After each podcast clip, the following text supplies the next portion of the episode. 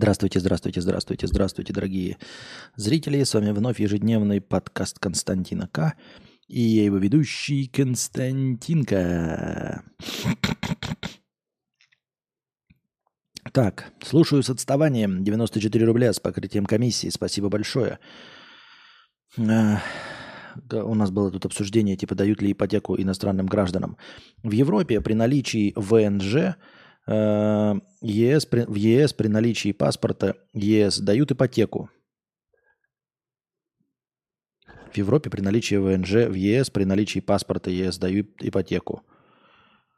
Так, паспорт ЕС – это гражданин ЕС. Ну ладно. Просто с чуть более высоким процентом. У меня ни один знакомый в моей ЕС-стране брал ипотеку. Дают без проблем. Одна знакомая еще и продала свою квартиру через два года. Взяла другую, а сама уехала. Сдает ее тут. Понятно.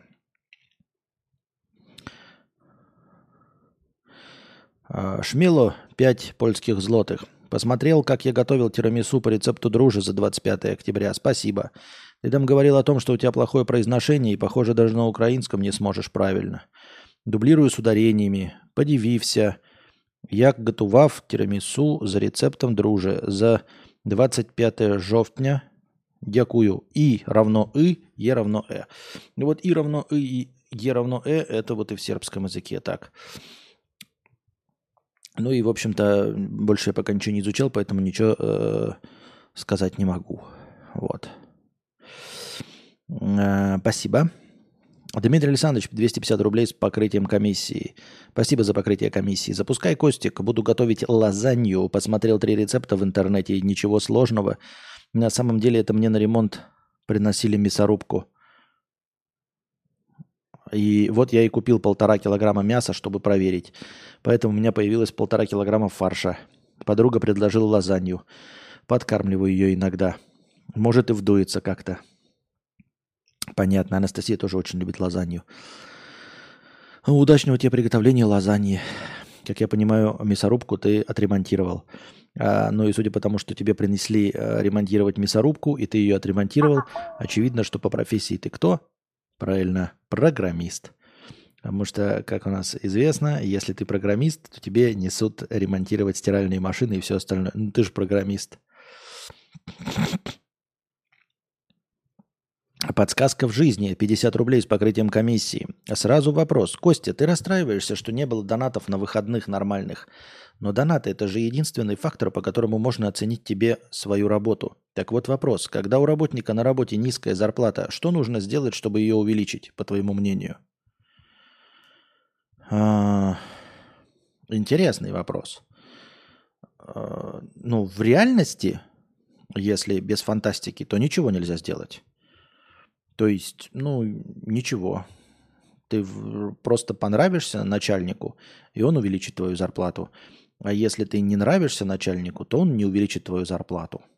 Вот. Если ты пытаешься на что-то намекнуть, то ты говори прямым текстом, чтобы я понял, о чем идет речь. Потому что в реальности это так. Вы можете со мной спорить, не соглашаться. Кстати, о спорах и несогласиях, и о признании ошибок. Наша постоянная рубрика «Признаю свою ошибку». Лежачего не бьют. А, мне тут написали, вроде как, где-то написали, я уже забыл где. Ну, короче, что я вчера там говорил, обезьяны, оказывается, тоже насилуют а, друг друга. Вот, я вчера говорил, что такой хуйней занимаются только люди, оказывается, нет. Оказывается, и обезьяны насилуют друг друга, поэтому я признаю свою ошибку, абсолютно неправ. А, люди такое же хуйло, как и обезьяны. Вот. Ну или обезьяны такое же хуйло, как и люди. Я не знаю, честно, как сказать. Но ошибку свою признаю. Вот. Что, когда я говорил, что животные этим не занимаются, тут надо, видимо, либо обезьян причислить к людям, либо, либо людей к обезьянам. Ну, в общем, либо... На самом деле я просто признаю свою ошибку, действительно. Животные насилуют друг друга. Поэтому что... Поэтому вообще нет нигде спасения. Я думал, что хоть в стане животных есть спасение, а его и там нет. Вот все, беру свои слова обратно. Люди охуительные, потому что они, как и обезьяны, насилуют друг друга. Вот и все. А мне по на полном серьезе попросили настроить микротик, блин, низкого уровня кодер. А, так вот, вернемся к подсказкам жизни, да? Когда у работника на работе низкая зарплата, что нужно сделать, чтобы ее увеличить? Ну, начальнику надо просто увеличить зарплату, вот и все. Со стороны работника ничего сделать нельзя. Вы можете представлять себе что угодно в своей голове, в своих фантазиях, прочитав книжки по экономике или еще что-то. Не знаю, оспорьте, ребята. Попробуйте донести до меня свои аргументы. Может быть, у вас есть какой-то опыт, типа что-то можно сделать, чтобы зарплата увеличилась. Мой опыт подсказывает, что ничего. Вот, не только мой опыт, ну, который я видел, там все остальное с ваших же жалоб. Не представляю, что может работник сделать, чтобы увеличили ему зарплату. А, ну, шантажировать можно работодателя, но я не представляю, как я вас могу шантажировать. У меня нет ни ваших нюдесов, ничего. Подождите-ка пять сек. Сейчас. Я пошла на пятиминутный антракт. У меня антракт. Девочки. Ничего страшного. Просто взорвалась ванна. И все. Подсказка в жизни пятьдесят рублей. Да, вопрос именно в реальности. То есть, по-твоему, по-твоему, ничего нельзя сделать? Например, отсосать боссу, подойти, предложить за увеличение зарплаты.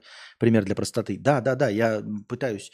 развить эту идею, вот как ты предложил отсос. Э, ну, тут смотри как. Ты должен боссу нравиться.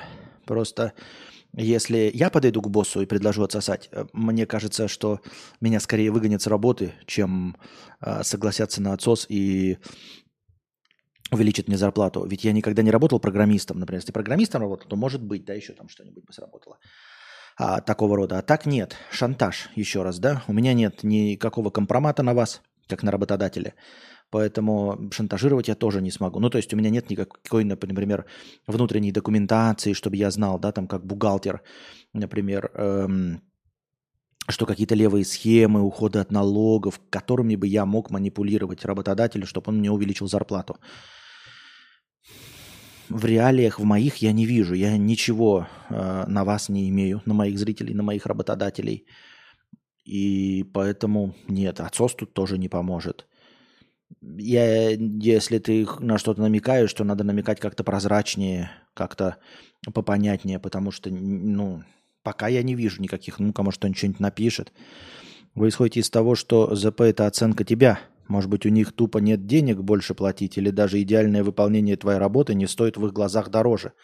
Может быть, они вообще думают убрать эту должность. Согласен с Ургатой, но вот он так мягко и витиевато на самом деле описывает простую ситуацию. Ну, просто тебе не хотят платить. Они видят, что ты лучше работаешь, да, например, работодатель. Как это происходит в ста сорока шести процентах случаев, ну, абсолютно всегда. Работодатель... Ну, не, не, не ладно, не в ста сорока шести. В пятидесяти процентах случаев он видит, что, не видит, что ты работаешь лучше. А в остальных девяноста шести процентах случаев он видит, что ты работаешь лучше, но не собирается тебе увеличивать зарплату, а, потому что не хочет и потому что знает, что ты не уйдешь. И все. Ну, ты не уйдешь. Ты не незаменимый специалист, вот. И в современных реалиях вообще незаменимых специалистов нигде не бывает. Любого человека э, можно заменить. Поэтому манипуляции вроде типа «уйду», ну, «уходи, блядь», очередь э, за дверью стоит на твою должность, на эту зарплату и ниже, легко и просто. Э, никаких суперцелей мы перед своей корпорацией не ставим, чтобы нам там был прирост там, два процента или что-то, нас не волнует. Чуть-чуть деньги приносите, мне хватает на новый Range Rover, поэтому я имею в виду как это от лица начальства. Говорю, мне хватает на новый Range Rover, и мне будет хватать на новый Range Rover. Поэтому мне, в общем-то, нет никакого смысла платить вам больше, там, усираться. Я таких работодателей вообще не встречал. Наверное, они где-то есть, там где-нибудь супер какие-то мотивированные люди, но они, скорее всего, работают сами на себя, и у них команда людей, которые э, имеют акции. То есть это вот как э, в фильме «Социальная сеть», помните, когда э, они засели в конторе, и, ну, в, в этот запрещенный бук с Цукербергом, э, несколько там людей, и, и все вкалывали как черти без остановки на энергетиках, потому что они все имели с этого... долю, именно долю процентную. Вот и все. Поэтому. Опа, проговорился про Range. А почему? А что я проговорился?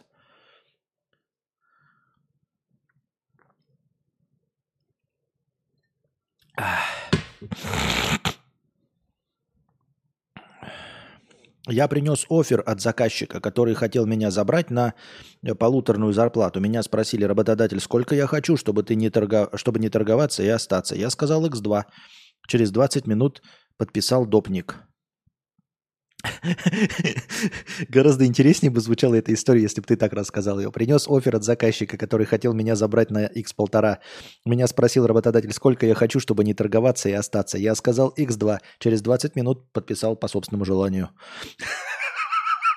Вот так это на самом деле. Если не твою сказочную версию, а настоящую читать.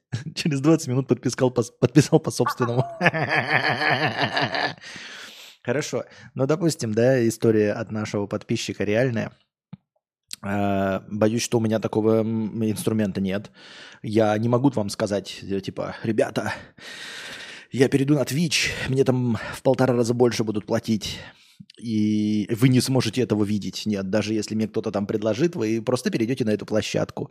Если бы так было. У меня такого инструмента нет, как у Сергея, который, очевидно, является хорошим специалистом в своем деле.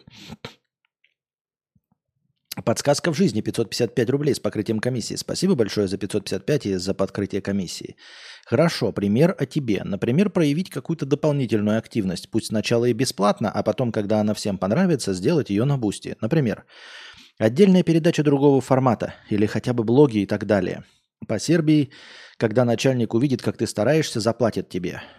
Ну, подожди. Ты предлагаешь, это очень интересный вариант, но с чего вдруг э, будут больше платить? Ну, типа, ты мне предлагаешь, ты привел пример из работы, и я говорю, что когда в работе я работал лучше, мне не платили больше. Почему вдруг станет больше? Ну, почему лю- люди захотят из-за другого формата платить больше? Ты, мне кажется, не понимаешь, мы не в состоянии, не в состоянии работодатель-работник. Мы не в этом состоянии. Мы находимся в состоянии э, продавец и база клиентуры. И мне для того, чтобы повысить э, свой доход, мне нужно не цены повышать и не пытаться больше денег получить из тех немногочисленных покупателей, что у меня есть. Мне нужно расширять клиентскую базу. А вот расширить я ее не могу, потому что у меня нет таланта. И я, тут у нас не, не ситуация, когда вы работодатель, а я работник. Как будто бы у вас бесконечное количество денег. Ребята, вот в чате, вы понимаете, на что намекает человек? Человек намекает на то, что у вас денег хоть жопой жуй. И вы, в принципе, можете донатить больше, если получите от меня какой-то дополнительный контент. Ну реально, давайте, ну напишите. Я понимаю, что я вам, скорее всего, не поверю, но тем не менее, напишите от чистого сердца. Вот вы меня смотрите, да? Вы готовы платить больше мне, именно вы? Платить больше, если я буду делать какой-то еще дополнительный контент. Именно вы. Потому что он предлагает... ситуацию, в которой вы работодатель. То есть у вас есть излишек денег, а я плохо работаю. Я говорю, что нужно не от вас просить денег, а больше таких, как вы, набрать. То есть каждого из вас плюс один, понимаете, в два раза увеличить, и тогда у меня увеличится доход в два раза. Когда больше таких, как вы, будет. То есть вот у вас пятьдесят рублей, вы мне донатите, я найду еще одного, и будет сто. А подсказки в жизни донатор предлагает с вас каким-то образом вытянуть сто рублей. Вы готовы перейти с донатов пятьдесят рублей на сто рублей за то, что я вдруг стану делать что-то еще? Саша пишет, да, я готов, мне не хватает часто донатить, что нет особо новостей. Платить больше нуля? Нет, спасибо. продаватель и покупец. В Штатах принято менять работу каждые лет пять, если нет перспектив. Опыт работы ценится всегда, даже выше, чем образование. Эм, не знаю, я смотрю на своего батю, и я понимаю, что он руководитель, а зарплата семьдесят тысяч. А я джун, и зарплата такая же. А на его плечах намного больше обяз... обязательств, работа намного нервнее и работает намного больше.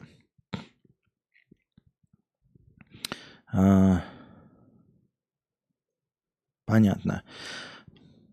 Говорю только потому, что ты... Так, что еще раз? Не понимаю. Я, я упустил Ургата. Вы исходите из того, что зарплата – это оценка тебя. Может, у них тупо так денег нет, я не понял. Е... Это если приносит икс десять от своей зэ пэ или типа художника, который посреди проекта не поменяешь. Говорю только потому, что ты этого не сделаешь. Если бы ты стримил на Ютубе только один день, а остальные только на Бусти, то пришлось бы подписаться. М-м- Ребят, мне кажется, что вот вы, которые сидите в чате, вы самые лояльные зрители. Спасибо вам огромное. Вы сидите и активничаете. Большинство людей сидят и ничего не пишут, и... никогда ничего не делают. И в лучшем случае донатят в межподкасте. И иногда, если я там долго с аудио задерживаюсь, они донатят. Иногда задают вопрос в донатах. Но они не сидят на постоянной основе. То есть они, ну, не являются, скажем так, подсаженными на, на мой формат. И если я перейду на Boosty, да, один день буду Boosty, э, один день в открытую, а пять дней на Boosty, шесть дней на Boosty, то... я просто в семь раз просяду. А, перейдете на Бусти, ну, перейдет какая-то десять человек, перейдут, которые будут вынуждены, потому что,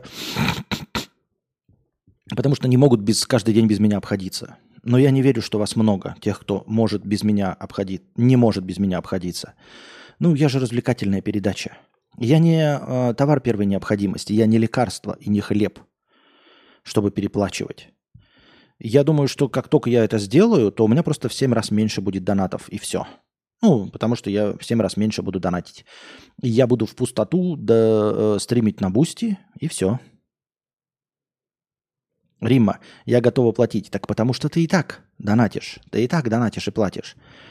Мне человек говорит, что я какой-то сделаю контент и получу что-то дополнительное. Я в это не верю. А еще мне предлагает Ургата, чтобы я перешел на Бусти. Вот. И кто перейдет на Бусти? Ургата, Рима и все. И больше никто не перейдет на Бусти. И все остальные такие, ну, на нет и сюда нет. Так это будет. Ребята, так это будет. А если ты не... Ой. А если ты не будешь больше работать, а будешь делать просто другой формат? Эм...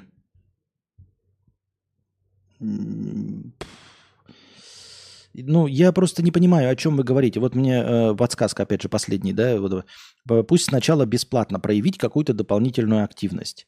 Вот у меня есть дополнительная активность, игровые стримы. Более того, игровые стримы мои, полные прохождения, они очень нравятся моим зрителям, которые меня смотрели. Э, если вы посмотрите мое прохождение Детройта, ну, какие-то еще я, которые игры полностью проходил, они в записи лежат на канале Лексплей. И я этим занимаюсь э, всю стримерскую карьеру. Это никого не привело. Э, это дополнительный формат, и он абсолютно не дает никакого дополнительного дохода. Никакого. Это то, что я делаю, но оказывается в итоге просто бонусом моим старым добрым зрителям.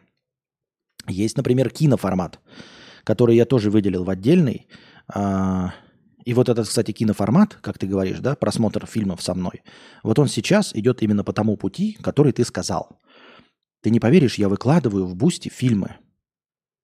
Я выкладываю в Бусти, э, ну не фильмы, а как эти совместные просмотры с обзором, с моим комментарием кино.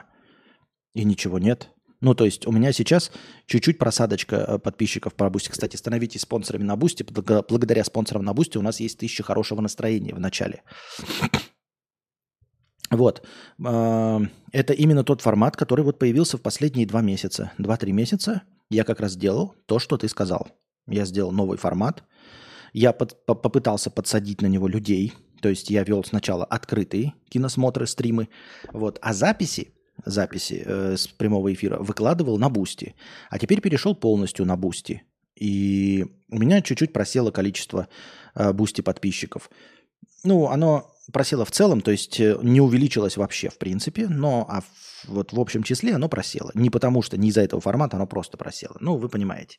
То есть э, изобретение нового формата ничего не принесло. Хотелось бы напомнить вам про формат не лекций, который не приносит никакого дополнительного дохода. Если я что-то готовлю, вот, э, делаю не лекцию, ну, ничего не происходит. Эм...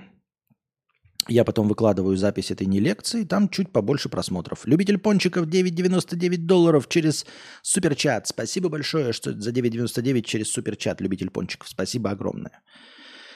Вот и все.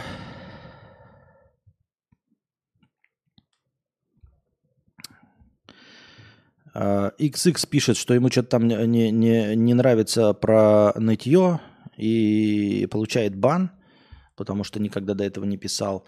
А, ну, в общем-то, не я начал, это донатор. Я отвечаю на вопросы донатов. И донаты, они приоритетные. Я ничего не говорил про нытье. Вот. Мне в донатах написали, и я на донаты отвечаю. А если ты тупой долбоеб, то ну иди нахуй, вот и все. А, просто потому что я ну, не начинаю ни, никакого нытья. Мне написали вот четыре. Три доната, и я на три доната на эту тему отвечаю. Вот и все. Ладно, насчет тупого долбоеба, это, конечно, я зря. Извини меня, пожалуйста, не хотел тебя э, обзывать. Это так погорячился. Прости меня, ты не тупой долбоеб, но э, в качестве зрителя со своим мнением ты мне не нужен, потому что я знаю, что... Люди, которые это пишут, они никогда не донатят, вот, никогда не ставят лайки, никогда не делятся ничем, не рассказывают никому. Поэтому ты абсолютно бессмысленный и ненужный мне зритель. Можешь уходить, обижаться, там, отписываться. На меня это абсолютно никак не влияет. Ты самый балластный зритель. Это не оскорбление, это просто констатация факта. Ты балластный. А самые недовольные ху- эти зрители... Это балластные зрители, которые не проявляют никакой активности и, в общем-то, мне не нужны ни для чего. Очевидно же, что ты никогда не донатил. Сто пудов.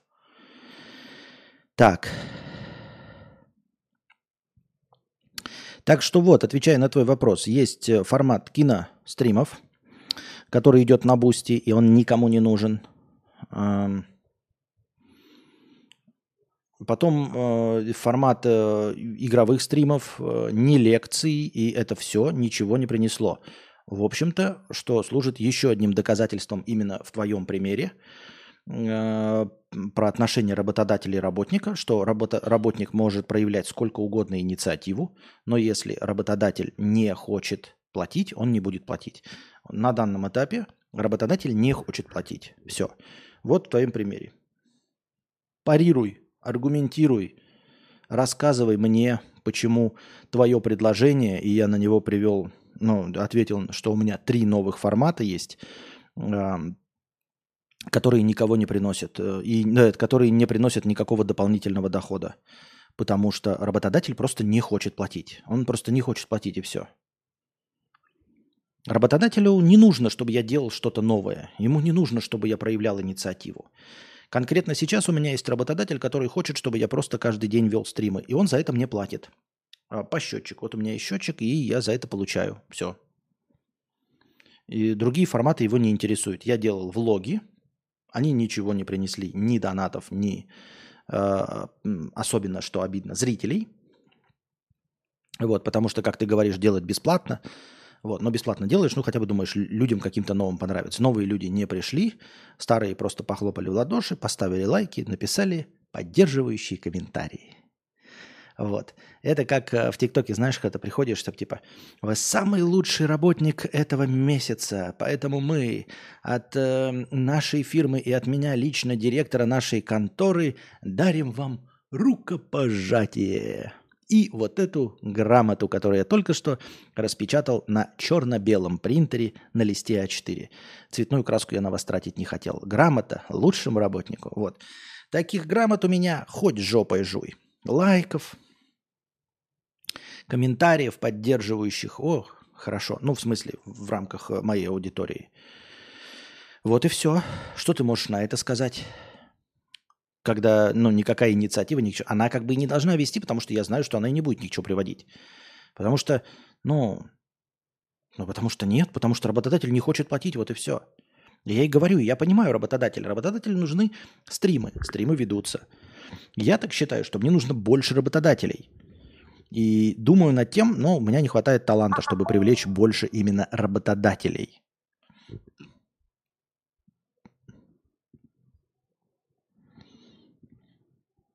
Простыня текста. Сапог от скафандра девятьсот девяносто девять рублей. Стоит ли жить ради воспоминаний? Привет, Константин. Желаю вам удачи в поисках жилья, а то уже больно смотреть, как вы ищете свой небольшой микроостровочек микростабильности в этом мире. Какая уж стабильность в этом мире? Новости почитаешь и ебаный насрал. Как меня заебали эти новости, если честно. Мне так кажется, что все, блядь, становится только хуже и хуже. Вот я легче относюсь, отношусь к людям, да, и к их тупизне. То есть я, в принципе, все э, потихонечку понимаю про людей и э, не разочаровываюсь в них. Ну, потому что нельзя скатиться, когда ты уже на дне. Вот, поэтому я в людях не разочаровываюсь, и мне все нормально. Но новости, вот просто происходящие глобальные события в мире, они меня как-то что-то... это Они меня расстраивают. Они меня не удивляют, но они меня расстраивают, что типа, ну, ну вообще не держится ничего. Просто, блядь, вообще не держится. Ну, просто, блядь, вот как будто ты сидишь в комнате, да, и у тебя такую трубу прорвало, и ты эту трубу заклеиваешь, заклеиваешь каким-то пластырем, да, и у тебя сверху начало говно капать, просто говно капать. И ты такой, ну ебаный в рот, чуть-чуть залепил, тут что-то говно, только протираешь этой, и тут э, начинает следующее. И ты такой, ну я как бы привык, да, тут пока, блин, этот, пока это залепил, говно почистил, тут э, дырку заделал, следующее там стекло пробило. А сейчас ты такой э, начинаешь залеплять и говно одновременно. И из холодильника потекла какая-то жижа, да? И крысы побежали по полу. И тараканы начали падать из лампочки. И свет отключили. И ты чувствуешь, как пахнет газом. И ты такой, ну, блядь, ну я, ну, ну, ну, ну, ну. И ты такой, я уже не знаю, ну я тут прижал, тут, блядь, дихлофос, тут, блядь... ДДТ, и, и, и все, и такой стоишь, и просто и еще лава затекает тебе в, в окно, э, дверь падает, какие-то люди кричат, э, стучатся тебе в дверь выстрелы за окном, и ты такой стоишь, и... Ну, ну, блядь, ну, перед, передышку какую-то, ну, как-то же, это, вы, ну, вы же в этой комнате находились как-то раньше, как-то же находились в этой раньше комнате. И, и все.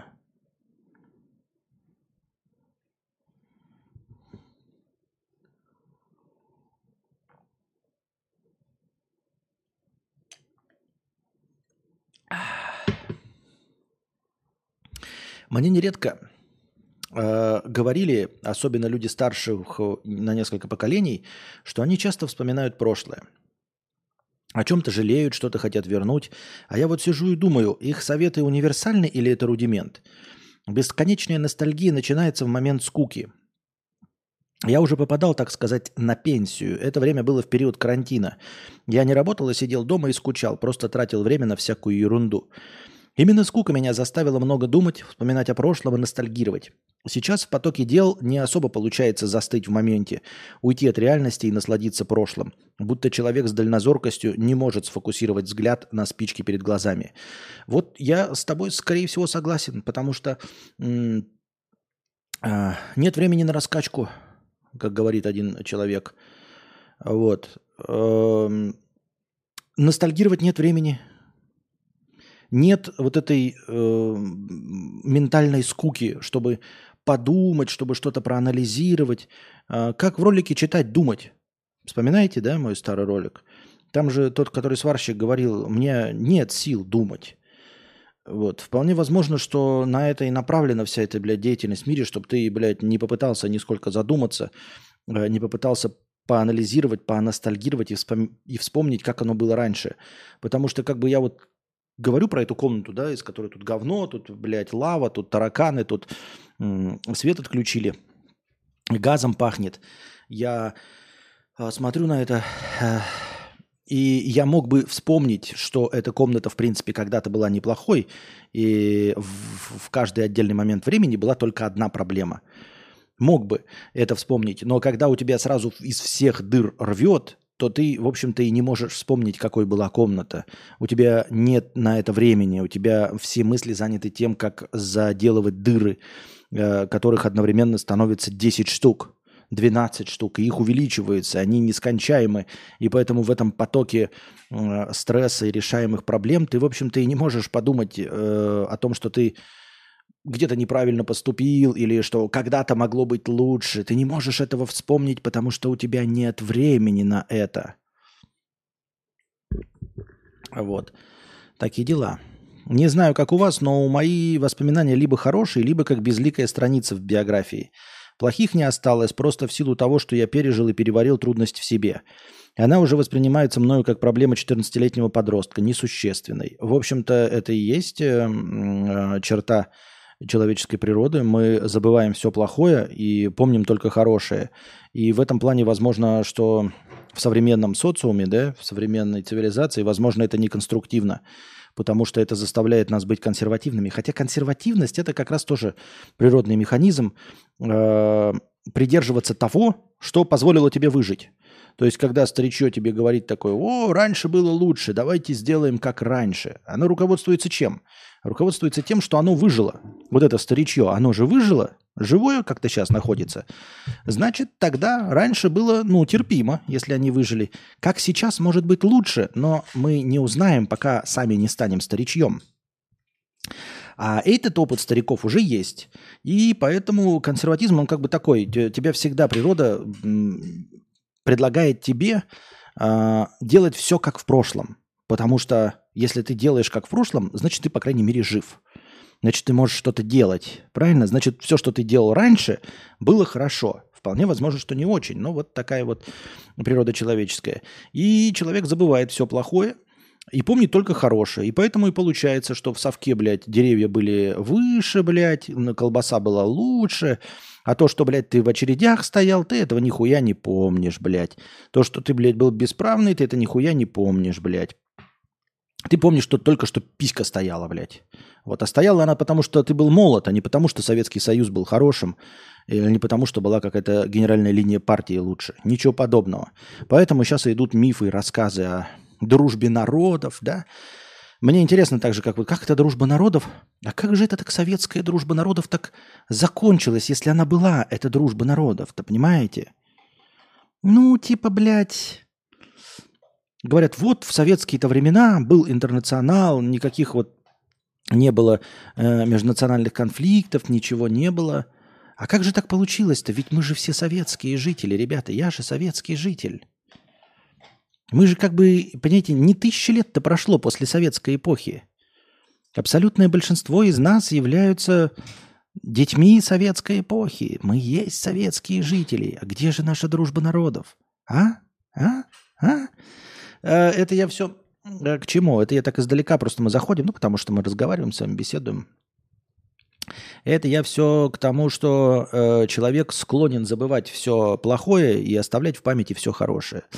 Моя память в этом плане, как я уже говорил, у меня просто много насущных проблем, как и у тебя, дорогой друг, поэтому ты не предаешься воспоминаниям. А у меня еще и с памятью плохо. Поэтому я не могу вспомнить и хорошее. Вот, поэтому у меня и создается впечатление, что, ну, если бы я был в будущем, я бы точно предположил, что я этот, как его, Android какой-то в «Бегущем по лезвию», потому что мои воспоминания очень размыты, очень размыты. Вот.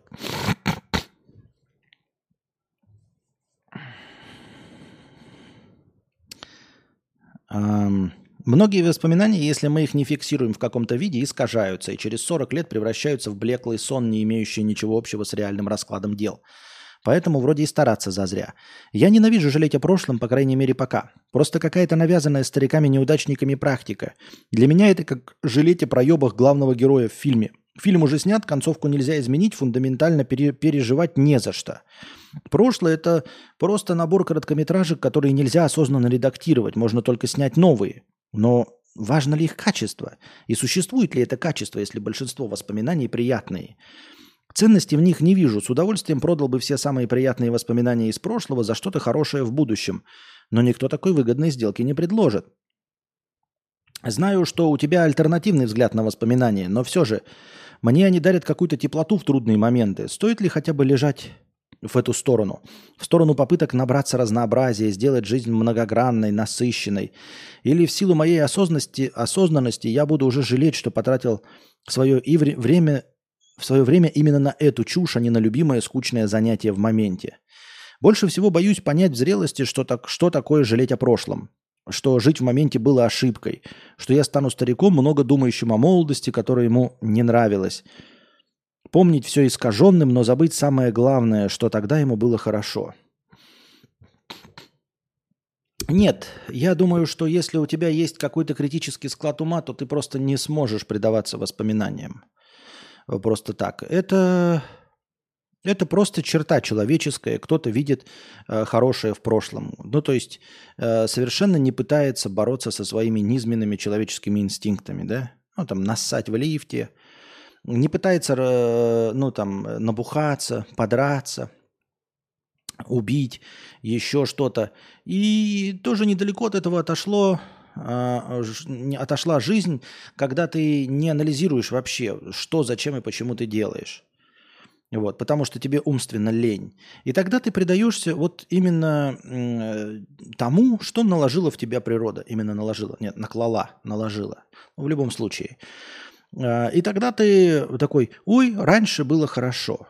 И ты даже не пытаешься подумать, а было ли хорошо раньше. И видишь все только в розовых очках, и ничего плохого не вспоминаешь. И вот тогда было хорошо. И тогда ты предаешься этим воспоминаниям и становишься... В общем, представителем именно того течения человечества, которое дрочит на прошлое, которое дрочит на ностальгию. И это черта именно того, что ты вообще, ну, не пытаешься подумать, как оно было на самом деле. А если ты уже начал думать, как оно было на самом деле, и в какие игры играет с тобой память, то ты, в общем-то, самообмануться уже не сможешь. То есть в точности так же, как и я, например, не смогу самообмануться и поверить в чудеса. И поверить в человечество, как я уже говорил. Но мы не будем возвращаться к этой теме, я слишком много э, ей отдаю. Э, нельзя уже самообмануться, то есть э, э, говно обратно в жопу не провернуть. Вот оно как. Ты как бы уже покакал, все. То есть можно, конечно, ложкой, можно, конечно, там скалкой, можно там э, клизмами попытаться э, пылесосом в обратную сторону затолкать тебе говно в жопу, но ничего конструктивного из этого не выйдет. Все, говно вышло и уже все. Мясо в мясорубке в обратную сторону тоже не провернуть таким образом. Поэтому если ты уже не кайфуешь вот от какой-то ностальгии, то ничего нового не добавится. И как я уже говорил, у меня, э, может быть, я бы и ностальгировал, но память со мной э, слишком жестко заигрывает, я нихуя не помню, это раз. Во-вторых, я себе отдаю отчет в том, что было на самом деле. Вот я помню э, примерно в одинаковом количестве хорошее и плохое. Поэтому э, никаких розовых очков относительно прошлого у меня нет. Одновременно я вижу, когда и в каком моменте я живу лучше, э, и почему я живу лучше, э, чем жизнь в прошлом, очевидно. И ну, ничто не заставит меня поверить, что когда я ходил на работу с девяти до шести и подчинялся начальнику, э, и получал тоже малые деньги, что тогда было лучше. Хотя тогда я был худее. Тогда я был здоровее, тогда у меня писька стояла, плеши на башке не было, казалось бы, да, на велосипедике катался. Но ничто меня в здравом уме не заставит поверить, что тогда моя жизнь была э, осознаннее и лучше. Нет, сейчас я сижу, треплюсь перед камерой. Я год прожил в одной стране, год проживу в другой стране. Ну, не, не прожил, не проживу, не знаю, короче, да. Но, в общем, перемещаюсь. Мог ли бы я об этом мечтать, работая, э, торгуя телефонами? Нет. И, как я уже говорил, никакая зеленая трава не заставит меня поверить, что тогда было лучше.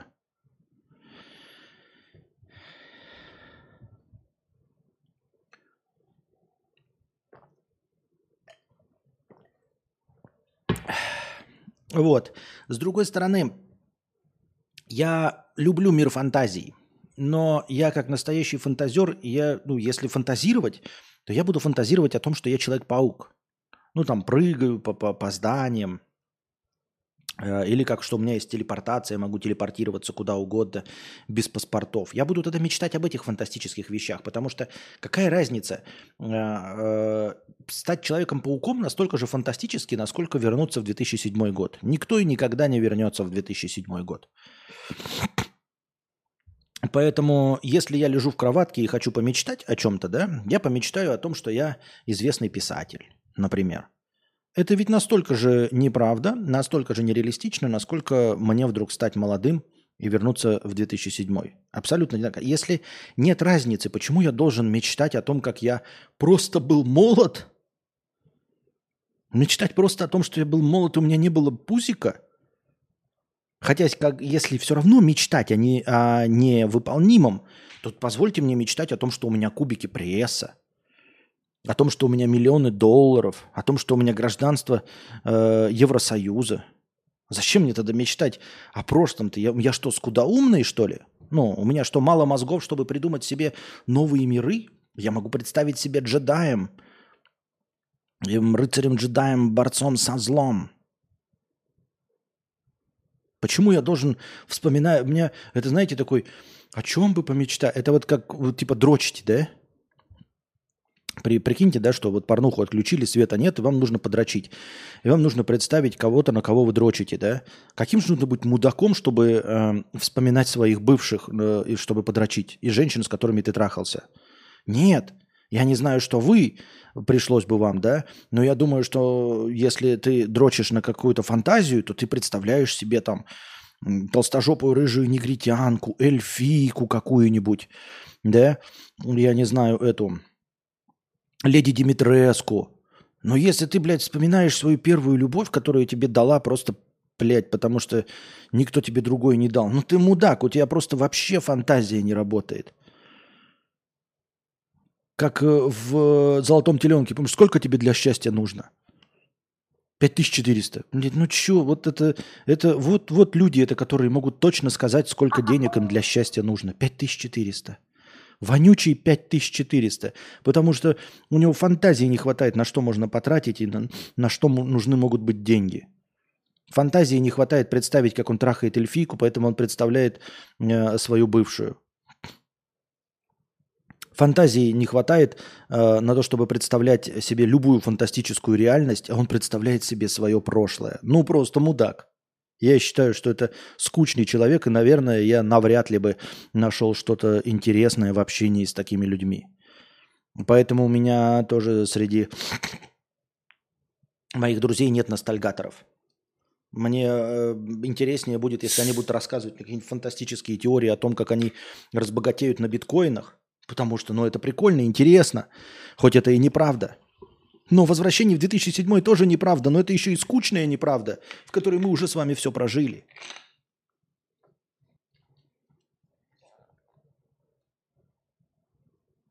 Поэтому не надо стремиться э, жить воспоминаниями или выстраивать свою жизнь на каких-то воспоминаниях, если ты тем более уже не умеешь предаваться этой ностальгии, если ты уже не умеешь жить прошлым, то пытаться этому научиться бессмысленно. Ну, ну типа, это вообще не, не выигрышная позиция, мне кажется.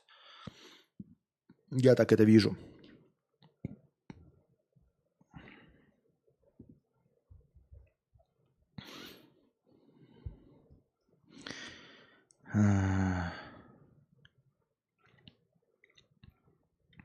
Аноним пятьсот рублей с покрытием комиссии. Костя, а как продвигается с квартирой? Пока никак. Ну как? Потому что, ну, во-первых, сейчас выходные. И выходные э, – это выходные. Выходные ничего не работает. Выходные даже э, такси ездит с трудом. Э, и в Европе выходные, они такие всегда.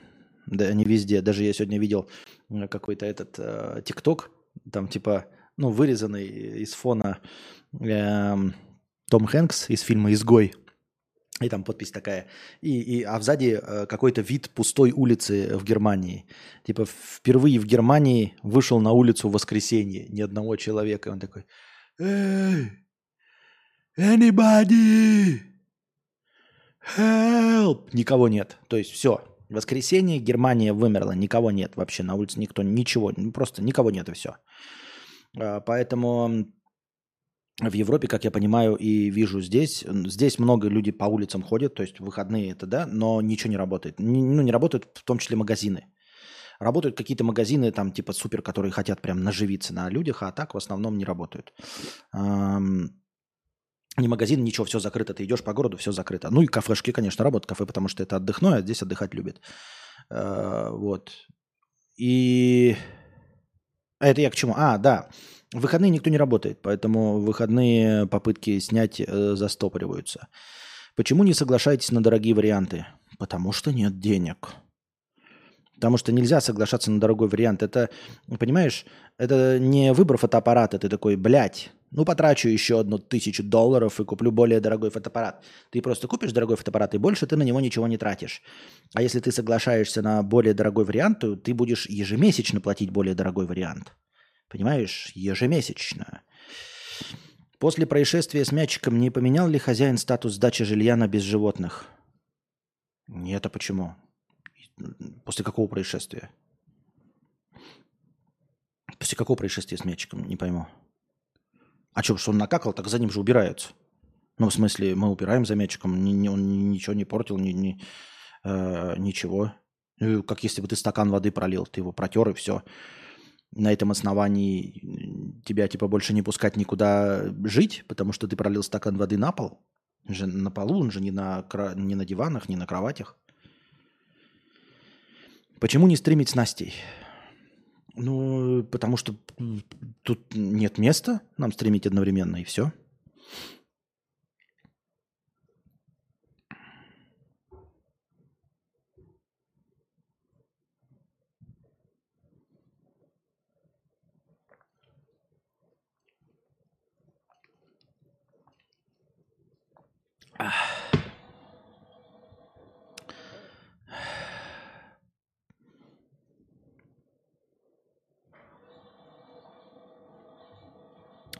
Джон Прос пишет сто рублей. Привет, я понимаю, что мое мнение не обосралось, но есть такое чувство, что тебе не хватает некой недосказанности. Что-то не понял твой комментарий, если честно. Не очень понял, о чем ты пишешь, Джон Прос. Мне не хватает некой недосказанности?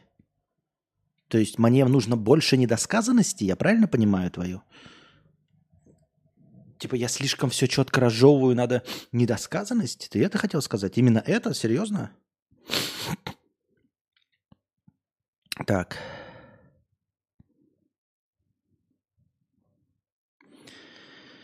Так. Нужно самому работодателем становиться, если денег хочется, отставание. Но это вообще, это просто это совет из разряда.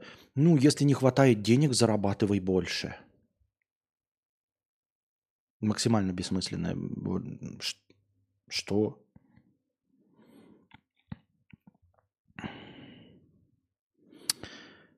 Клево было бы жить в дне сурка, обычном среднем дне без катастроф и невероятных радостей. Кстати, да. Вот особенно как день сурка показан, ну, во-первых, в дне сурка, не как в это, когда там про убийцу-то, помните, были, а как в дне сурка или как вот это в Палм Спрингс было, когда он просыпается все время в, это, в этот день. Вообще не понимаю, в чем проблема была.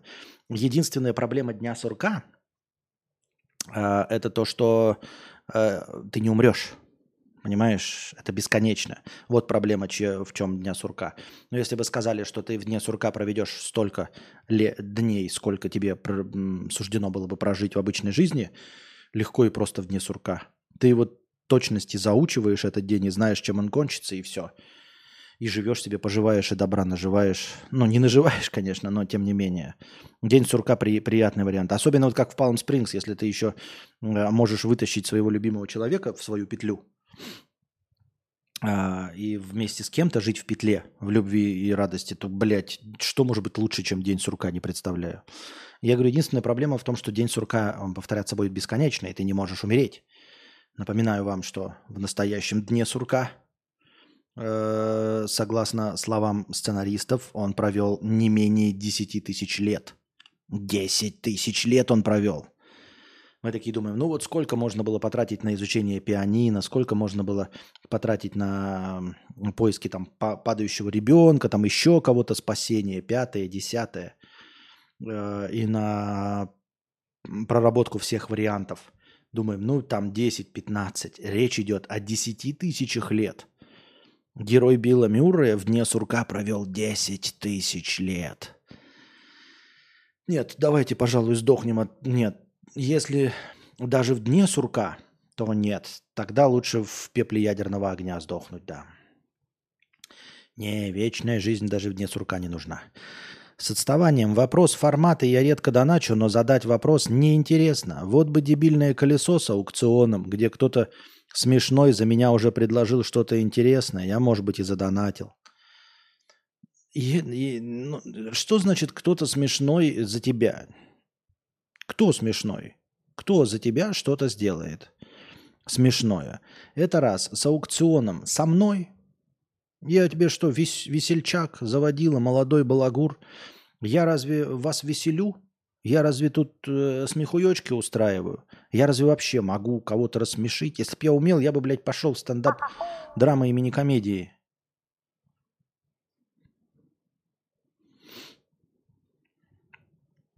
Сапог от скафандра. За новости жиза, как же они заебали. Просто сплошной поток говна аж захлеб. Да-да-да. И это какой-то поток там глобальных новостей, не просто каких-то, понимаете, меня не сильно парят новости там, ну я извиняюсь, да, про катастрофы какие-то, особенно природные. Природные ты такой смотришь, ну, природа – это обстоятельство непреодолимой силы, с этим ничего было нельзя, нельзя поделать. А все новости, что сейчас, это являются деятельностью рук человеческих. Все смерти, которые есть, они все дело рук человеческих. И это вымораживает, что в каких масштабах люди друг друга истребляют. Это же просто какой-то рэп.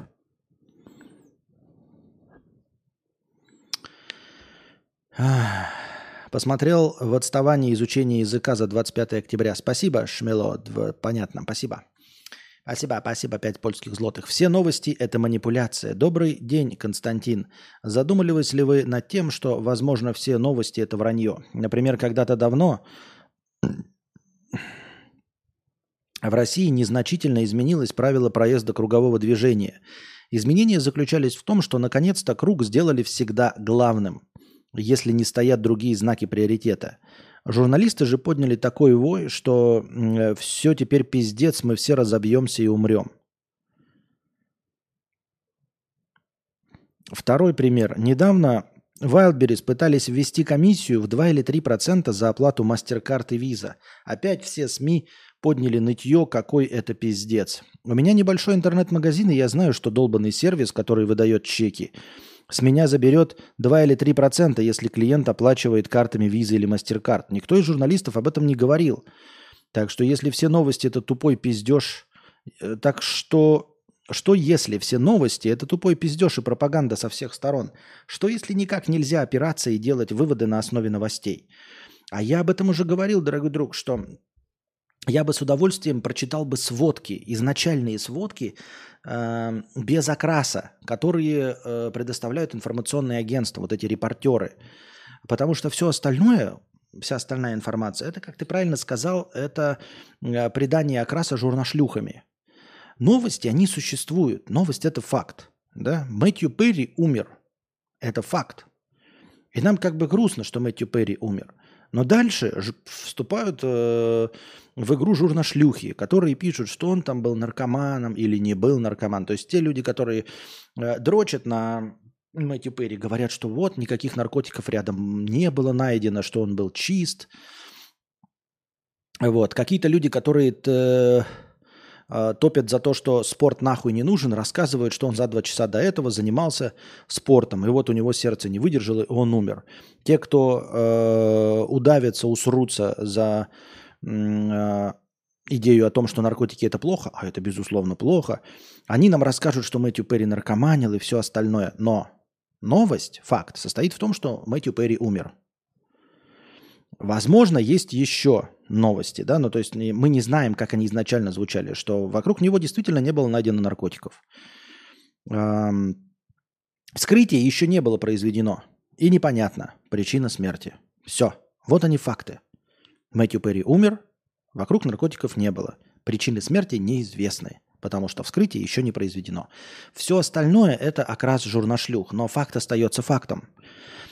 Если мы говорим о конкретной конспирологии, когда нам придумываются вообще факты, да, того, чего не было, там нам рассказывают, в пожаре сгорело там столько-то людей, а пожара не было, и людей не было, и никто не сгорел. Но мы о такой хуйне вообще не говорим, потому что не проверяем, и мы ничего узнать не можем. Но я давным-давно уже несколько раз говорил, что был бы не против получить доступ к какой-то вот этой информационной ленте. Она есть, потому что я эту информационную ленту, эм, я, не, не я, я имел в виду, я сделал вывод о существовании такой всеобщей ленты информационных агентств э, по сериалу, прекрасному сериалу, хоть и пропагандистскому, «Комната новостей», пафосному американскому сериалу про журношлюх, где показывается, якобы они не журношлюхи. Так вот.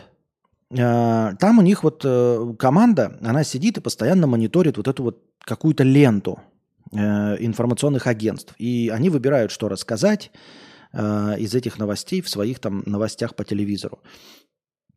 И мне бы захотелось вот, вот такие просто факты без окраса читать. Но где к такой ленте получить доступ, я не знаю. А все остальное имеет действительно окрас, как ты и сказал. Другое дело, что действительно тебя это так впечатляет, когда ты читаешь, и тебе рассказывают про вот этот вот ад-ад. И я тоже знал, да, что вообще-то все терминалы, именно поэтому европейцы э, до сих пор пользуются многие э, кэшем и говорят, что там до какой-то покупки только кэшем платить. Потому что, например, российские граждане, которые живут все время в России, они не до конца понимают, что вообще-то вот эти терминалы и оплата карты – это подарок судьбы. Потому что каждая транзакция забирает какую-то часть процентов. И забирает эту часть процентов не с тебя, а с продавца. Ну, понятное дело, продавец закладывает это в ценник твой, и с тебя снимается. Но, по крайней мере, ты этого не видишь. Ты платишь сто рублей и думаешь, что продавец получает сто рублей. А он не получает сто рублей, он получает девяносто семь или девяносто восемь рублей. В точности так же, как вы донатите триста рублей и думаете, что я получаю триста рублей, а я получаю не триста рублей. С меня система забирает, с меня, а не с вас. Благодаря вам вы можете оплатить эти проценты и получается покрытие комиссии, вот это вот сердечко, которым отмечается. В точности также любая транзакция по карте.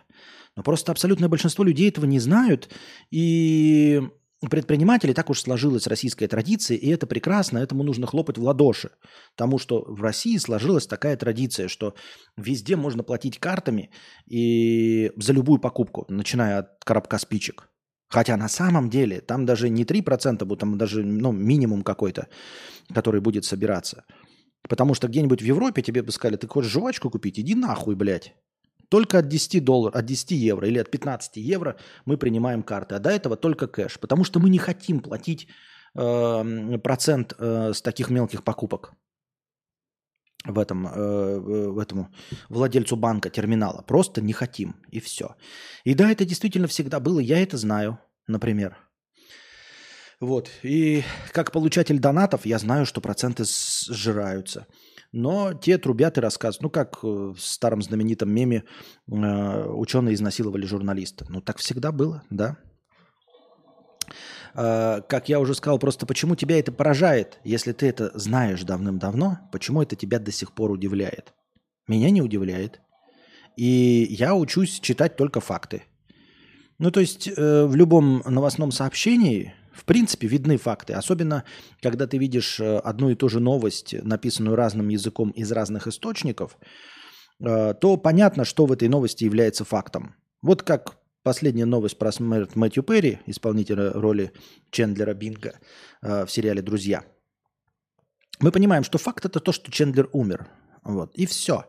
Все остальные рассказы про его э, зависимости, про там, здоровье и все остальное – это пока еще до официального э, патологоанатомического заключения – гадание на кофейной гуще и больше ничего.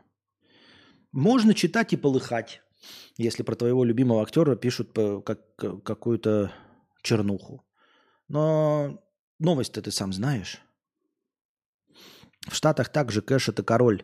Много кто из малых бизнесов не хотят ставить эти терминалы, хотя сейчас уже мало кто так делает.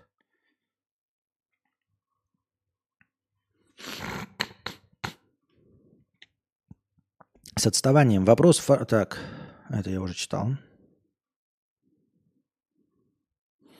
Последние месяцы полностью забил на новости. Если честно, своих проблем хватает. Это значит, что твоя жизнь тоже не очень хороша, любитель пончиков. Если э, на новости сумел забить, это значит, что проблемы, генерируемые в твоей жизни, они еще сильнее, чем новости. В этом тоже ничего хорошего нет. Серьезно, в этом тоже нет ничего хорошего. Вот если бы ты сказал, что я не знаю о новостях, потому что... Не потому, что своих проблем хватает, а потому, что я лежу в сомбреро, блядь, э, у меня нет интернета, я ничего прочитать не могу, блядь, и мне лень включать телевизор, тогда бы я сказал, да, это мы тебе, конечно, завидуем.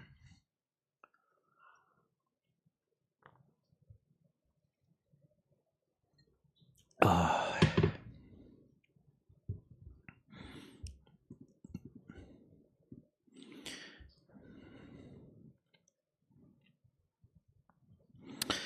Гений.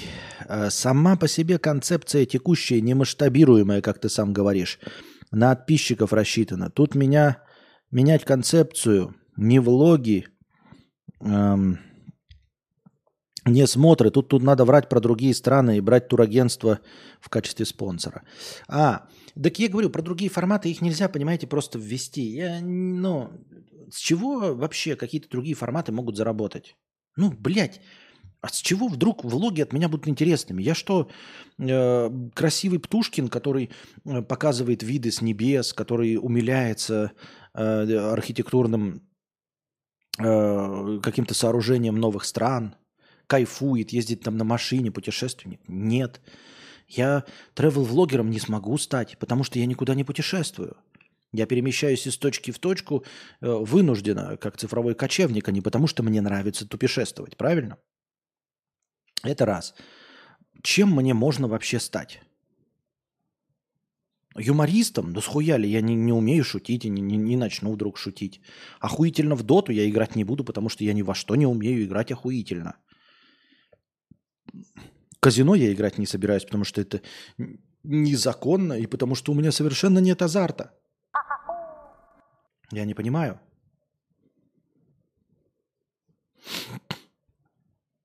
Поэтому тоже это все интересно а, предлагать, типа, в, в, вводи новые темы, да, вводи какие-то новые форматы. А какие новые форматы? Почему формат новый от меня будет интересен? Я сделал э, формат, э, типа, начал делать обзоры на линзы, еще хуже зашло, чем э, влоги. Просто там вообще тысяча просмотров. Люди такие, блядь, нахуй ты это делаешь? Ну, что мне, обзорщиком техники стать? Нахуя это кому-то нужно? Представим, да, что какая-то другая аудитория, которая меня не знает, как Константина К, и просто такие, вот какой-то жирный старый скуф, вдруг не в тему, стал рассказывать о технике. Почему-то все люди забывают про ошибку выжившего, да, все забывают, сколько людей этим занимаются. Что я могу конкурентное предложить? Почему я на фоне других обзорщиков техники буду выглядеть э, выгодно? Почему я буду выглядеть на их фоне талантливо? Я не выгляжу талантливо при всем моем умении разговаривать на фоне стримеров. В своей воде, в своем пруду. Ну вот любой формат скажите, и давайте зададимся вопросом. Почему вдруг я буду талантливее, чем кто бы то ни было на этом поприще? Например, вот красить губы буду, да? Красить, вот, блядь, мужской макияж делать. Я разве какой-то новый э, придам веселье этому формату? Нет. Есть ли уже другие жирные э, мужики, красящие лицо? Ну, блядь, Игорь Синяк. Зачем кому-то нужен буду я? Почему? Ну, почему люди такие? А это ведь талантливый, красящий лицо мужик. Нет. С чего вы взяли, что у меня к этому есть талант? С чего вы взяли, что любой формат вообще зайдет? Я сейчас не отнекиваюсь, это не нытье. Это просто обычный разговор вот на, э, про бизнес-план. Когда вы предлагаете, давайте откроем, ребята, хлебный магазин. Я такой, ну вот тысяча хлебных магазинов на этой улице закрылась. Есть уже шесть хлебных магазинов. Какое у вас конкурентное преимущество, чтобы построить седьмой хлебный магазин на этой улице? Сотни людей уже строили здесь хлебный магазин, и все они закрылись. Почему именно ваше предложение должно сработать? Расскажите мне, почему я должен проинвестировать именно в вашу идею? У вас какой-то самый вкусный хлеб? Ну, у вас типа э, изобретение? Если говорите какое-то изобретение, то покажите мне. Если у вас хлеб э, настолько же отличается от остальных хлебов, как курочки кей эф си отличается от любой другой курочки, милости просим, показывайте.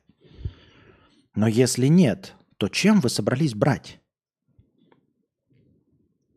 И вы тогда скажете, ну можно просто долго, упорно работать, и я вам скажу, как человек одиннадцать лет на рынке, я скажу, здесь был магазин, долго и упорно, одиннадцать лет работал, просто вгонялся в долги, но в конце концов все-таки закрылся. Потому что так и не стал конкурентом первым шести магазинам. Просто не стал, просто высасывал деньги и все, и все время уходил в минус. Вот поэтому мне интересно, когда мне говорят, ой, новый формат, делай влоги.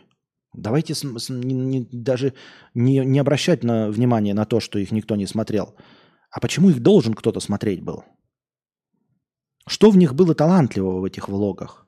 Кто-нибудь из вас сказал, блядь, я никогда этого не видел. Ни в одном влоге я не видел того, что рассказал ты, Костик. Нет. Нет ничего подобного. Когда ты открываешь первый раз Зубарева, и он говорит, блядь, пельмени божественные.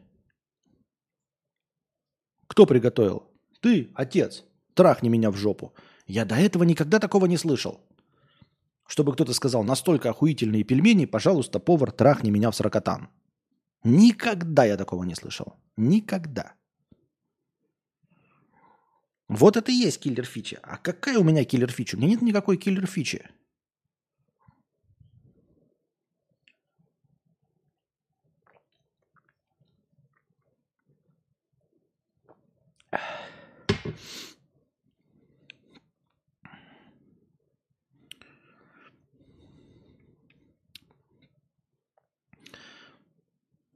В конкурсе на самого никчемного человека я бы занял второе место. Почему не первое? Потому что я никчемный. Джон Прос, сто рублей.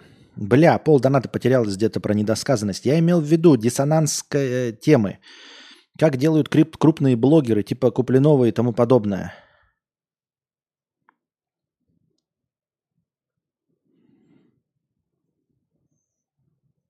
Как делают... Не понимаю, почему это должно сработать, Джон Прос. Костя, твоя киллер-фича – это лего-лего-лего. Это, кстати, не моя киллер-фича. Лего-лего-лего – это не моя киллер-фича. Это киллер-фича э, этого Ликея. Это он придумал. Я у него просто э, в качестве смехуёчка. Это такой реверанс, оммаж. Это не моя фишка. Я не признаю за, своей, за собой это авторство. Я признаю авторство Ликея. Сапог от скафандра, сто один рубль. О боже, это я могу в топ попасть. Да, кстати, ребята, наступил понедельник у вас, а у меня часы перевелись в обратную сторону еще на час. И мне, как сове, это крайне неудобно, потому что вот мы сегодня начали в одиннадцать, а для меня это всего лишь девять вечера. Я капец как не привык рано начинать работать. Для меня на то ночью все-таки вьетнамское время было привычнее. В два часа ночи начать – это да. А вот в семь вечера – это... Вакармай. Нани. Итак, у нас наступило время последнего рывка. девяносто пять прожатых лайков превращаются, помножаем на десять, в девятьсот пятьдесят. Хорошего настроения. Это и не Ликей придумал, тоже спиздил. Тоже спиздил? Забавно тогда вообще. Так вот, про недосказанность. Я не понимаю, для чего это нужно, Джон Прост? Это что? Ты мне просто советуешь быть недосказанным, если ты мне советуешь это с точки зрения, ну, просто как фишечку, да, как лего-лего-лего, там, или как перестать шмыгать, или перестать рыгать. Я послушал бы твои аргументы. Но это же не киллер-фича ни для чего вообще. Не понимаю, о чем речь идет. Чтобы что? Какую цель преследовать мне у меня будет недосказанность?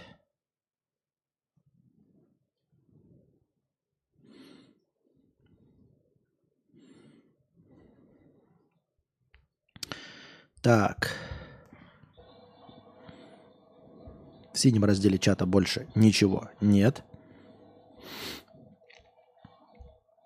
Сколько мы времени уже на стриме? О, час одиннадцать. Давайте устроим небольшой перерыв. Напоминаю, что поскольку Twitch нас вертанул на хую... Кстати, ребята, я не могу проверить формулировку Twitch'а. Что же он мне написал? За что же он меня забанил? И пермач ли это или временно? Я не могу этого узнать, потому что я не помню, куда зарегистрирован Twitch. Я зашел на свою обычную почту, на свою рабочую почту. И все.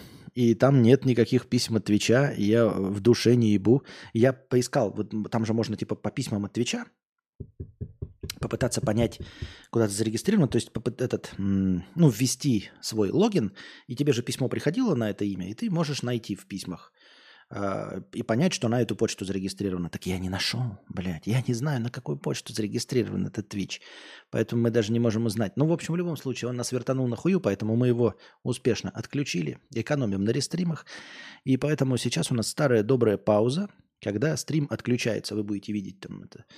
Как будто стрим завис, все хорошо. Это все для тех, кто э, слушает в записи. У них этой паузы не будет.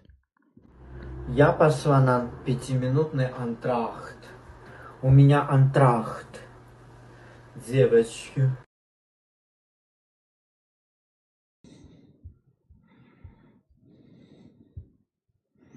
Так. Пошло дальше? Вроде пошло дальше, да?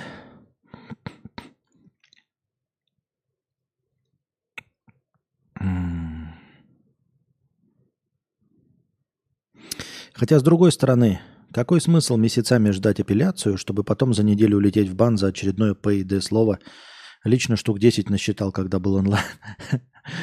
Я не знаю, ну мне надо бороться с этими словами или что? Я просто тоже не очень понимаю, какой смысл мне бороться с запретными словами, потому что они какие-то совсем оголтелые и не принимается на самом-то деле, если посмотреть глубоко, не принимается культурная традиция вообще совершенно.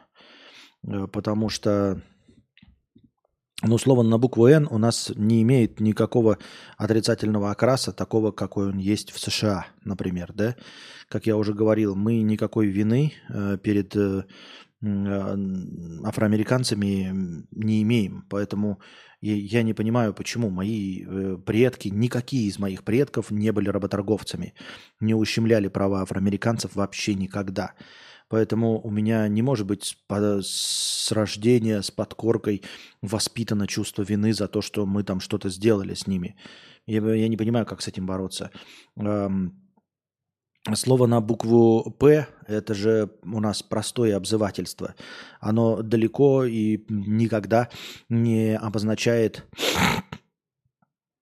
э, сексуальную ориентацию, понимаете? То есть э, вы же знаете, что я абсолютно параллельно отношусь к лицам нетрадиционной э, сексуальной ориентации, просто потому что мне все равно, я с ними не встречаюсь никак. И даже если бы встречался, и знаю, там, может быть, у меня какие-то есть друзья, о которых я не в курсе, мне совершенно фиолетово, э, кто и как по, на добровольном основании занимается сексом у себя за закрытыми дверями в своей комнате. Поэтому... Э, А слово на букву «П», оно не несет вот этой вот окрас, оно, оно просто обзывательное. То есть я так обзываю людей, если кого-то, да, то совершенно не имею в виду, что он представитель нетрадиционной сексуальной ориентации. Я имею в виду, что он «П», а не представитель. Я так думаю, мне так кажется. Хотя что я оправдываюсь? Я говорю, все равно, ну, типа... И как правильно говоришь, Михаил, выхлопа-то ноль с этого всего. А мы переходим к... К... К повесткам дня. Где они у нас? Пам-пам. Где у нас, где у нас, где у нас наши повесточки, которые будут повторять одну и ту же новость? Так... Тоже какая-то большая программная статья, видимо, да? Да, огромная программная статья, что не так с ООН. Это вполне возможно интересно, но э, не прочитав сразу, сходу, я вот тоже... Вы кидайте, пока новость должна быть в одном этом, если это повестки. Если это тема для обсуждения, нужно как-то по-другому это обозначать, типа тема для обсуждения. Потому что мы просто сам факт обсуждаем. В Курской области приняли парня, который умудрился оформить четыре автокредита на бомжей. Так, звук есть, трансляция идет вообще, а то я что-то разбежался. Надеюсь, что идет все нормально. П в смысле нехороший человек, редиска, да. В Курской области приняли парня, который умудрился оформить четыре автокредита на бомжей. двадцатидевятилетний безработный из города находил бомжей, отмывал и переодевал их, после чего приходил с ними в автосалон и брал тачку в кредит. За такую помощь маргиналы получали по несколько бутылок самой дешевой водки. Далее машина продавалась в соседнем регионе, а профит клался в карман. Всего мошеннику шьют четыре эпизода с общим ущербом свыше трёх миллионов рублей. Гению вписали три года колонии общего режима и взяли под стражу прямо в зале суда. Так, ну вот, э, незаконная деятельность. Костя, может, тебе кредиты не давали просто потому, что ты одевался дешево или голову не мыл перед походом в банк? Не знаю почему, не знаю. Да, в общем-то, это и не важно, я не хочу брать кредиты больше, это мне не, не особенно волнует. Известный актер сериала «Друзья» Мэтью Перри скончался в возрасте пятидесяти четырёх лет. Да. Нашли его в джакузи, в его апартаментах. Ориентировочно он утонул. Ну, понятное дело, что в пятьдесят четыре года просто в джакузи утонуть, наверное, у этого должны быть какие-то причины. Но мы пока о них не знаем. Первый из сериала «Друзья» ушел. пятьдесят четыре года – это на самом деле не так уж много, совсем немного. Даже по голливудским меркам очень немного. Жалко, мне нравилось, как он играет. Мне нравились и другие сериалы с, с ним. «Сансет Стрип» – прекрасный сериал, который продержался, по-моему, всего два сезона, но был отличным. Ну и «Друзья». Помню еще сериал, где он был каким-то тренером. Я тоже смотрел, на первом сезоне закрылся. Хороший был э, сериал. Очередной иностранный ухажер. И как... На таких ведутся вообще. Москвичка заплатила семьдесят пять тысяч за доставку подарка от ухажера Джеймса из Лондона, который на самом деле звали Мухаммед Мубарак. сорокапятилетняя жительница ст- столичного района в социальных сетях написал незнакомец, который представился Джеймсом. Он сообщил, что живет в Берлине, сейчас работает пилотом в Лондоне. Джеймс регулярно писал женщине, интересовался ее жизнью, постоянно спрашивал, как дела, настроение, осыпал комплиментами. В какой-то момент мужчина сообщил, что у него день рождения, и в честь такого события он хочет подарить своей пассии подарок – украшение с изумрудами, часы и брендовую сумочку.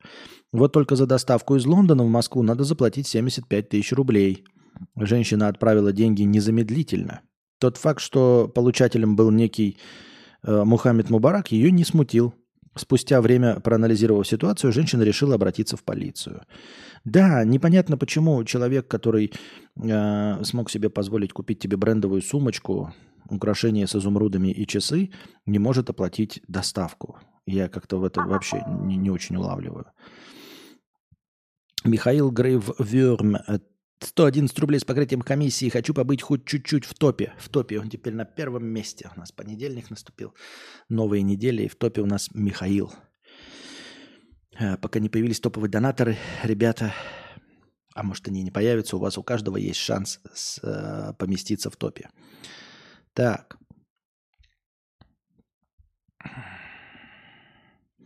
Короче, ребята, никто нам подарки никогда не пришлет. Не покупайтесь на это, не платите ни за какие доставки подарков. Никто вам ничего не подарит. Россияне начали продавать недвижимость в рассрочку без банков. На такой вариант граждане переходят из-за очередного повышения ключевой ставки Центробанка и снижения доступности ипотеки, сообщают. Законодательно рассрочка между физлицами разрешена. Объект недвижимости до выплаты всей суммы оформляется в залог, что является гарантией для продавца, отмечают эксперты. По их словам, рассрочка от собственника выгодна как покупателю с точки зрения ставки, так и продавцу, которому проще найти покупателя в условиях дорогой ипотеки. Я сначала думал, как же они эту рассрочку оформляют, а вон как. Сама недвижимость становится залогом, то есть если ты не платишь рассрочку, не выплачиваешь, то недвижимость обратно возвращается продавцу. Возможно, в его интересах, чтобы вы и не смогли выплатить рассрочку. Так что... Забавно, интересно, как еще один инструмент вполне себе имеет право на существование, мне кажется. Так.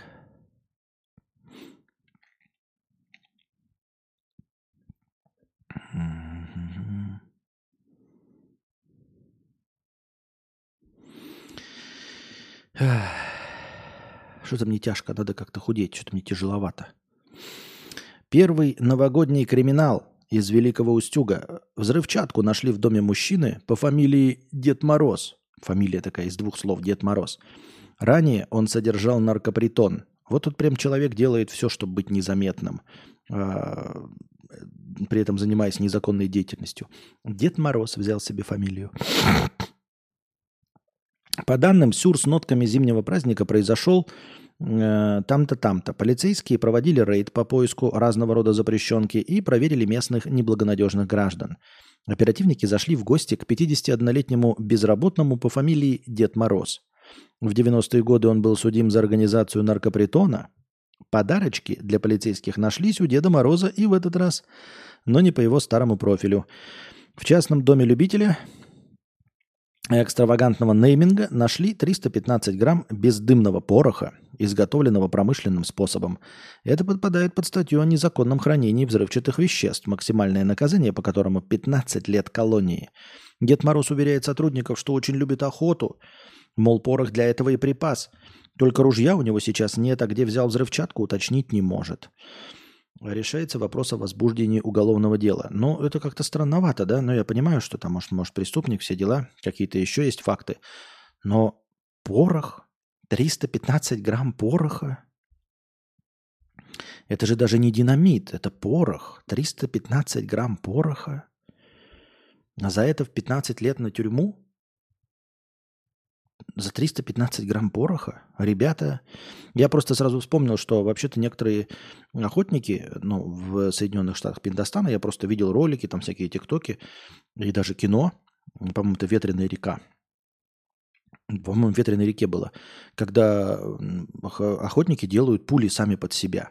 То есть патроны, как правильно называется, патроны, да, под себя делают. То есть, э, ну... Просто пересобирают, у них специальные там гаджеты есть, чтобы пересобрать э, пулю, чтобы она имела какие-то другие характеристики, нежели стандартные для особенной охоты, для там какой-то прицельной, очень дальней стрельбы, еще что-то в этом роде. И, естественно, они могут иметь порох, ну и все остальные гаджеты для этого. То есть, если у них оружие разрешено, то и порох, наверное, разрешено иметь. Ну, как бы, это я к чему все? Что охота-то в России разрешена. Почему порох-то нельзя иметь? Почему нельзя самому делать? Патрон набивается порохом, и в него пуля вставляется. Ну вот, патроны сами делают. И, и мне непонятно, почему. Ну, охота же разрешена действительно. Но нет у него ружья. И что это доказывает? Не знаю, что это должно доказывать.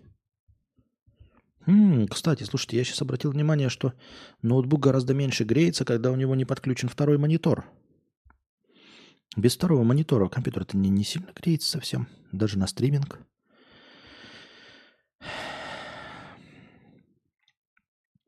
В России резко подорожали воздушные шары, наполненные гелием. Если в прошлом году тридцатидюймовый шар... Почему дюймовый-то, бля, мы в России же, ну... Кто-то нет, но, в общем, мы русскоязычные. Какие тридцатидюймовые? Вы что, не можете перевести дюймы в сантиметры? Какие, блядь, тридцатидюймовые, блядь, шары?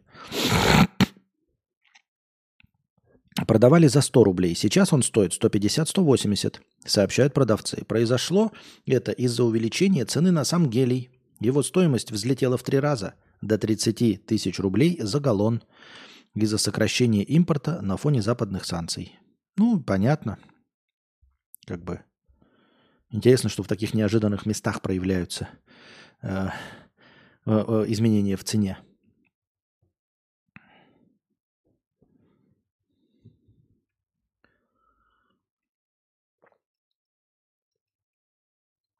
Германия нашла замену российскому газу. Берлин теперь планирует закупать голубое топливо в Республике Чад, заявил канцлер ФРГ Олаф Шольц. Да кому вы рассказываете, так и будете покупать, так и будете финансировать. Ну, какая Республика Чад? Ну, сколько там этого газа в Республике Чад? Как вы из Республики Чад будете доставлять газ? Даже сжиженный. Республика Чад, я напоминаю вам, откуда у меня такие знания, понятия не имею, она находится в самом центре Африки. У нее даже нет выхода к морю. В самом центре. То есть для того, чтобы доставить ее до танкера, вам нужно пол Африки прошар... прошароебить.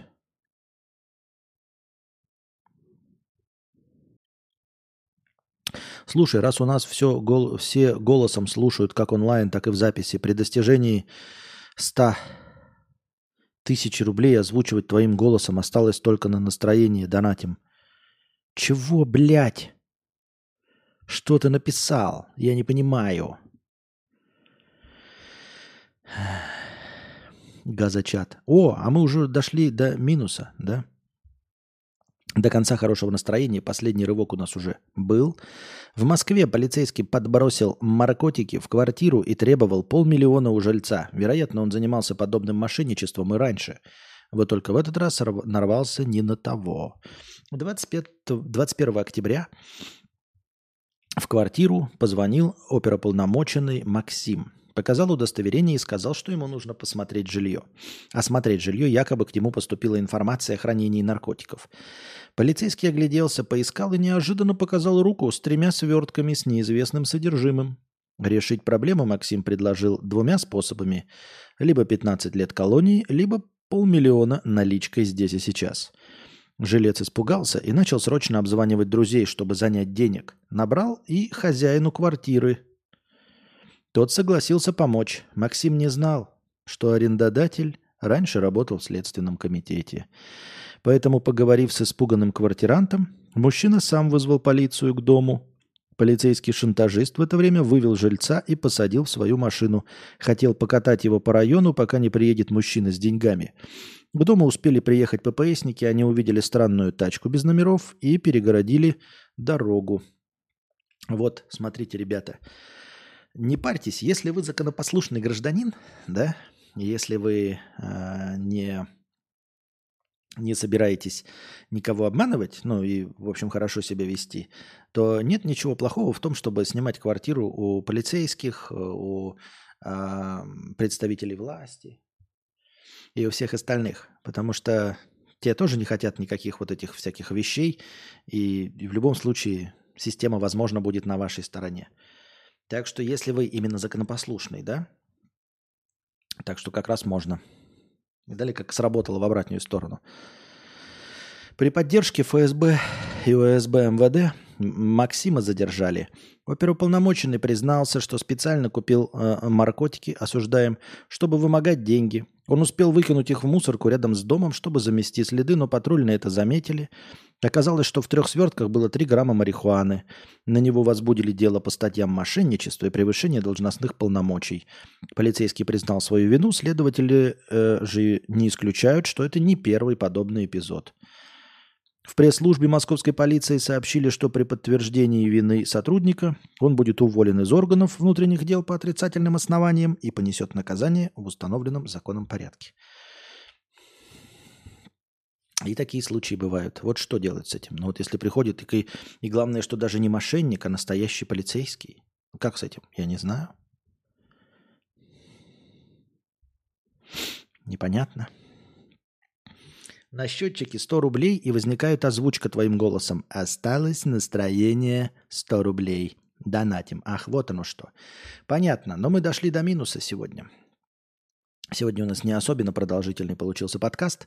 Приходите завтра, приносите ваши добровольные пожертвования на подкаст завтрашний. Напоминаю, что донатить можно с российских карт Donation Alerts. Можете попытаться из других. Если не получится, попытайтесь через Boosty. То самое Boosty, на котором вы можете стать спонсором моего канала. Благодаря спонсорам у нас есть начальное хорошее настроение, но вы можете там донатить единоразово. Там есть кнопка «Задонатить» и написать также комментарий, вопрос, и ваши донаты будут учтены. Напоминаю, что на Boosty почему-то принимаются те карты, которые не всегда срабатывают через Donation Alerts. Также вы можете донатить в ю эс ди ти по курсу один ю эс ди ти равен ста тридцати хорошим, ста тридцати очкам хорошего настроения. В евро через Telegram тоже по курсу один евро равен ста тридцати очкам хорошего настроения. Ну а пока держитесь там. Вам всего доброго, хорошего настроения и здоровья.